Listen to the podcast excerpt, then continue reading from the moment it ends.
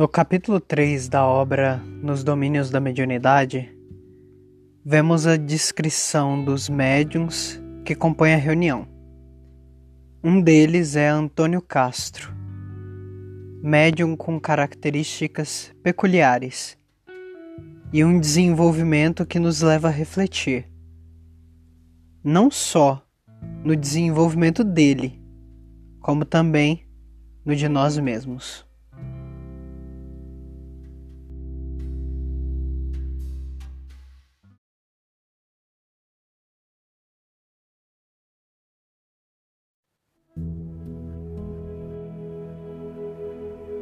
Começa agora mais um episódio de Estudando a Obra nos Domínios da Mediunidade. Nesse episódio, nós vamos aprender um pouco mais sobre alguma palavra, trecho ou mesmo conhecimento específico que é necessário para entender a obra. Sente-se, aproveite e ouça o que temos para refletir.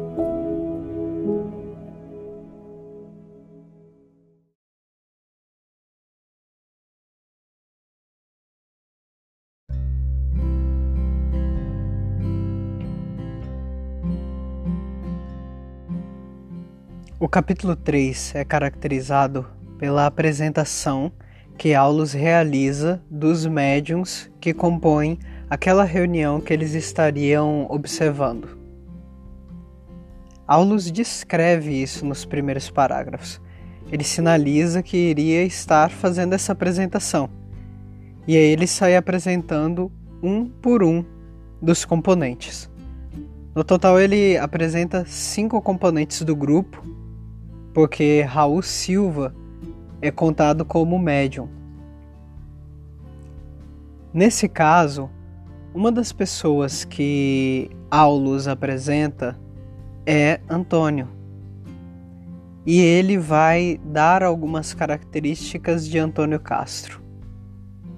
É interessante a gente observar essa apresentação de Aulus, porque mais tarde ele vai, em cada um dos capítulos, mostrar manifestações desses médiums nas respectivas fases da reunião. Então, mais à frente, ele vai mostrar uma prece feita por Raul Silva, mostrando como ele era um espelho límpido a retratar o pensamento de Clementino que é o coordenador da reunião.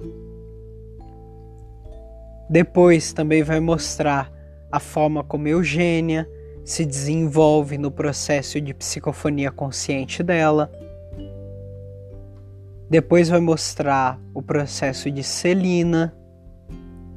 E finalmente ele chega a Antônio Castro, demonstrando a forma como Antônio Castro se desenvolve como que ele auxilia na reunião.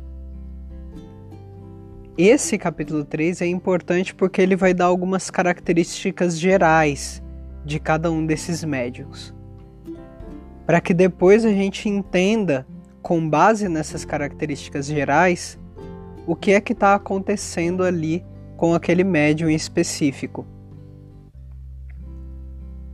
Então é importante que depois, mais à frente, nós voltemos e leiamos esse capítulo 3 sempre que for reportado ao trabalho, à ação de um dos médiums, seja Celina, seja Eugênia, seja Antônio Castro, porque nesse capítulo 3 está um resumo, uma síntese, um direcionamento do que é que esses médiums representam, de quem eles são, de como eles funcionam. Muito bem. Como é de costume, leiamos o trecho que fala sobre Antônio Castro no parágrafo 9 desse capítulo. Lá, Aulus diz: Este é o nosso colaborador Antônio Castro, moço bem intencionado e senhor de valiosas possibilidades em nossas atividades de permuta. Sonâmbulo, No entanto, é de uma passividade que nos requer grande vigilância. Desdobra-se com facilidade, levando a efeito preciosas tarefas de cooperação conosco. Mas ainda necessita de maiores estudos e mais amplas experiências para expressar-se com segurança acerca das próprias observações. Por vezes, comporta-se fora da matéria densa a maneira de uma criança, comprometendo-nos à ação. Quando empresta o veículo a entidades dementes ou sofredoras, reclama-nos cautela, porquanto quase sempre deixa o corpo à mercê dos comunicantes, quando lhe compete o dever de ajudar-nos na contenção deles, a fim de que o nosso tentame de fraternidade não lhe traga prejuízo à organização física. Será, porém, valioso auxiliar em nossos estudos. Muito bem. Antônio Castro aqui se apresenta com várias características extremamente interessantes. Nós não vamos focar agora muito sobre o sonambulismo, porque nós teremos um episódio para isso mais à frente, quando o próprio Aulus e a própria equipe do André Luiz forem estudar as características do sonambulismo de mais de perto. Três pontos nós queremos ressaltar. O primeiro deles é que Aulus enfatiza que Antônio Castro é uma pessoa bem intencionada. Logo no iníciozinho da fala, ele ressalta essa característica. Mas mais à frente, ele pondera que ainda falta em Antônio Castro maiores estudos e mais amplas experiências. Então ele é uma pessoa bem intencionada e a boa intenção e a disciplina que ele já desenvolveu faz com que ele esteja nesse grupo em harmonia com a espiritualidade superior. Isso daqui é muito bonito, porque a maioria das pessoas visualiza que você já precisa estar em uma condição elevada, sendo quase um apóstolo, a semelhança do que a gente enxerga em Celina. Mas isso não é necessário para trabalhar no bem. O primeiro passo é a boa intenção. Não a boa vontade que permanece de braços cruzados, dizendo que gostaria de trabalhar, mas sem trabalhar. Não, a boa intenção de estar ali disposto, sacrificando a si mesmo, se comprometendo, estudando, se disciplinando. Aqui a gente reporta-se ao capítulo anterior principalmente quando é descrito a luminosidade, a vinculação que os membros dessa reunião possuíam entre si. Então, se nós pararmos para pensar, Antônio Castro está em sintonia, formando um daqueles sóis que André Luiz descreve no capítulo 2. Então, Antônio Castro, ele tem o desenvolvimento, ele tem a renúncia de si mesmo, aquelas características que Aulus explica depois que Hilário perguntou: "E essa luz? Da onde essa luz vem?" Quando Hilário pergunta isso, Aulus descreve os componentes da reunião, falando da disciplina, do, do auxílio ao semelhante, da depuração de si mesmo. E Antônio Castro fazia isso junto com todos. Talvez não ainda no mesmo estágio, da mesma forma que Celina praticava, mas ele também praticava. Então, ele é bem intencionado nesse sentido, no sentido da ação. Então ele está agindo no bem.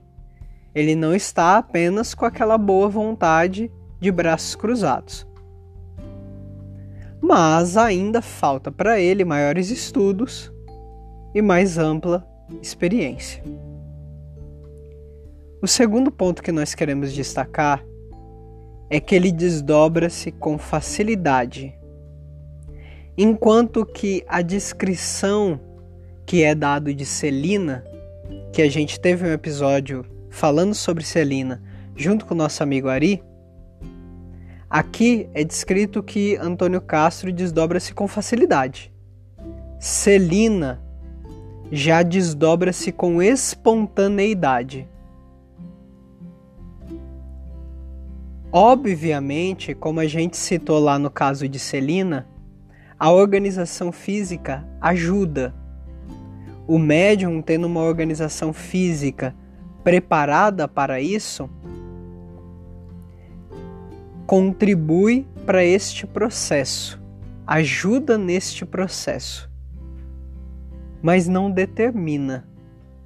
Por isso aqui que enquanto Castro ele desdobra-se com facilidade por causa da disponibilidade do corpo físico dele, Celina desdobra-se com espontaneidade.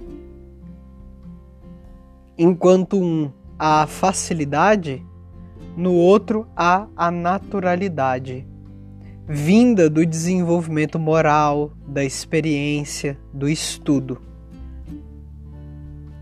Castro, ele tem potencial. Celina já é o potencial sendo realizado. Então, é sempre importante voltar lá na fala de Albério e lembrar da descrição dele. A força, lá nos parágrafos entre 49 e 51. A força psíquica, nesse ou naquele teor de expressão, é peculiar a todos os seres mas não existe aperfeiçoamento mediúnico sem acrisolamento da individualidade. É contraproducente intensificar a movimentação da energia sem disciplinar-lhe os impulsos. É perigoso possuir sem saber usar. Celina demonstra o típico caso daquele que possui e sabe usar o que possui. Antônio Castro demonstra aquele que possui, mas ainda não aprendeu a usar completamente. Por isso que ele é reclamado pelos benfeitores da reunião a ser ajudado, a ser encaminhado, porque senão ele pode trazer prejuízos à própria organização física por causa do comportamento dele. E aí é uma questão de disciplina e de educação mediúnica. É uma questão de desenvolvimento, mas da moralidade, e não acréscimo de sensibilidade mediúnica. Esse ponto é extremamente importante, porque algumas pessoas reclamam falta de sensibilidade.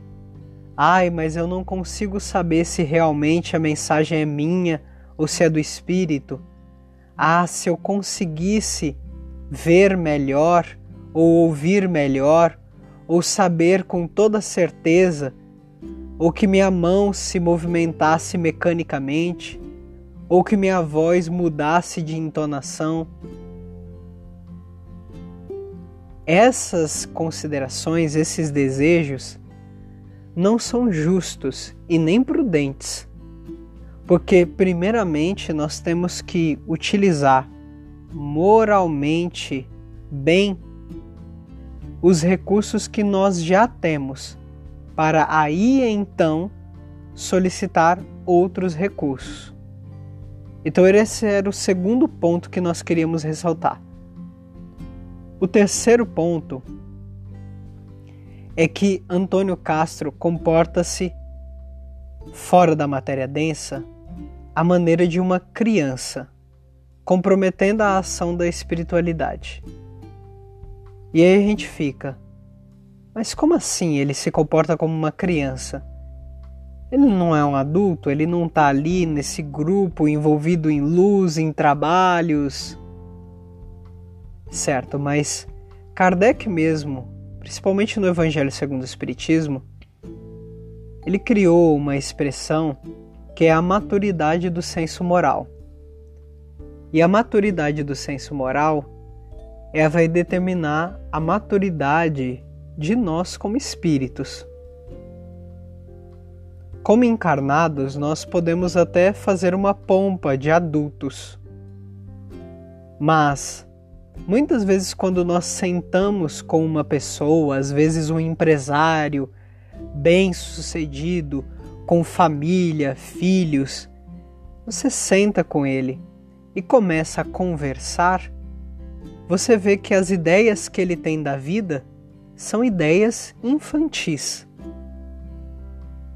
E basta que algo não saia como ele queira, basta que alguém se contraponha aos desejos dele, que ele fica irritado, esbraveja, persegue, mobiliza recursos para que a vontade dele seja satisfeita.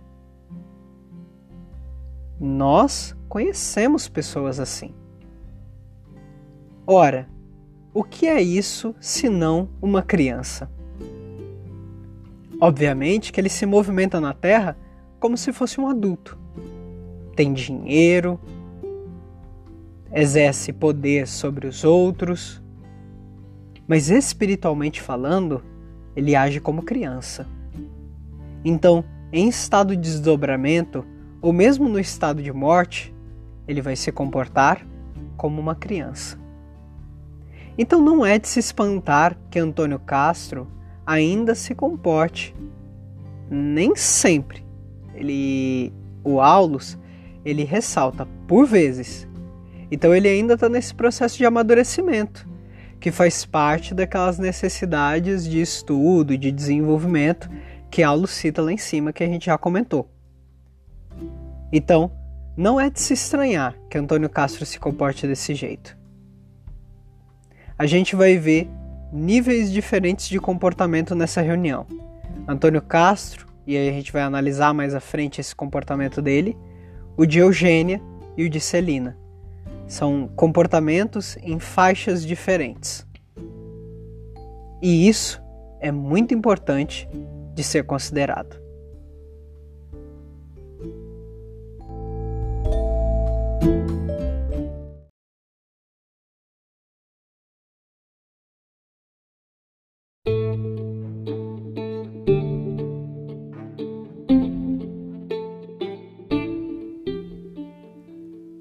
Uma pergunta muito interessante que surge dessas características de Antônio Castro é se seria possível que Antônio fosse obsidiado pelas entidades que entram em comunicação com ele nessas reuniões, por serem entidades inferiores e por ele ter essa condição de infantilidade, de deixar o corpo à mercê desses espíritos? Essa é uma pergunta bem interessante. Pelos espíritos que estão se comunicando na reunião, particularmente eu acho complicado, por causa da característica dos espíritos. Eles estão em uma condição muito mais de necessitados, ou para os mais graves, de revoltados, do que em si de perseguidores. Mas pela condição de Antônio, uma obsessão não é só possível, como muito tentadora, para ele mesmo. Mas como assim tentadora? Ora, a obsessão não se assemelha a um acidente ou a um assalto, como se nós fôssemos constrangidos e fôssemos uma vítima em absoluto, onde o assaltante chega, nos rouba a paz, a alegria e sai, ou chega, nos rouba, nos bate e nos deixa ali. Não. A obsessão parece mais com uma desregulação da comida em um restaurante de iguarias. O obsessor se afigura como um garçom prestimoso que deseja vender a comida do restaurante, apelando aos desequilíbrios dos seus clientes. Ele não é o único que se aproveita. Sua vítima, se podemos nos direcionar dessa forma, porque também é seu cliente, pois lhe solicita comida, sente às vezes mais prazer que o garçom, porque sente o prazer de comer a refeição. Antônio Neto pode sim entrar em um quadro de obsessão, principalmente por um espírito que queira lhe elogiar e aumentar a importância que ele tem.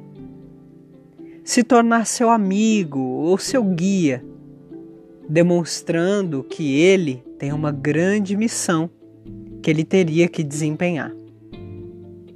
Ou seja, é provável que no caso de Antônio, o processo seja a obsessão através do orgulho e da vaidade, ou até mesmo seja através de um processo de incentivo da preguiça ao trabalho disciplinar ou a revolta. Essas seriam vias fáceis de obsessão por parte de Antônio. Mas não necessariamente pelos espíritos que estão sendo auxiliados, mas pela própria característica dele ter mediunidade, ele pode acabar atraindo esses espíritos que vão estilar nele esse processo. Obviamente que trabalhar na reunião mediúnica, trabalhar no bem, vai instigar os espíritos a tentar nos afastar ainda mais. Mas isso é fruto no nosso próprio passado. O trabalho no bem não tem responsabilidade nenhuma quanto a isso. Mas cabe sempre o conselho de Jesus. Oremos e vigiemos.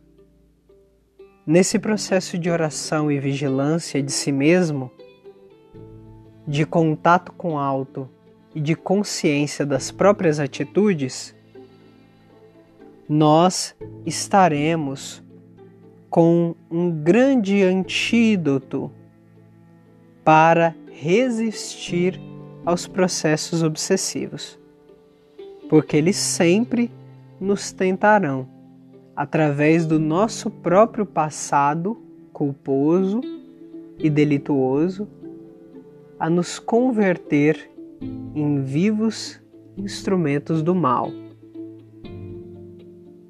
cujo mal não é necessariamente o mal dos semelhantes de maneira cruel e perseguidora.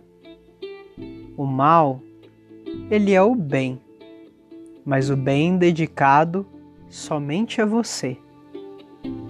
É a sua felicidade, é a sua alegria, a sua segurança, a sua paz o seu prazer, sem pensar na paz, no prazer, na segurança, no amor, na alegria, na felicidade de todo mundo.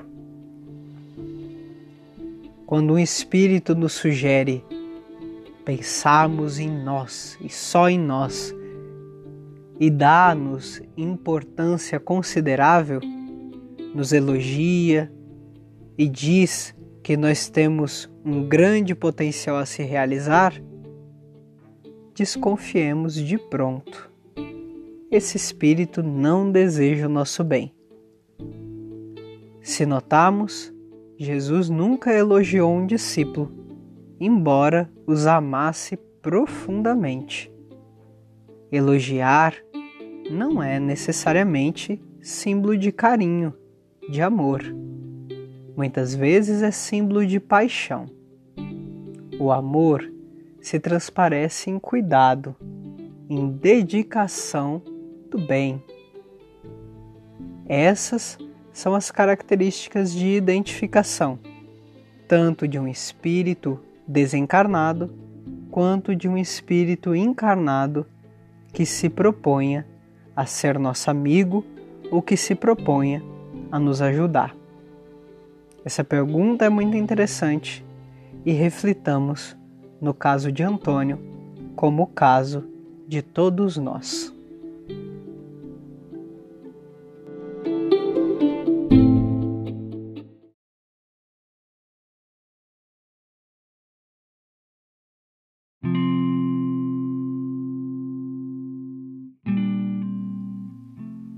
Finalizamos mais um episódio dessa série de estudos sobre o livro Nos Domínios da Mediunidade. Espero que você tenha gostado, refletido. Compartilhe com outros colegas esse podcast. Demonstre para eles essas questões, principalmente se eles trabalharem em reuniões mediúnicas. Que possamos sempre nos instruir e nos amar, assim como aconselhou o Espírito de Verdade. Fiquem em paz.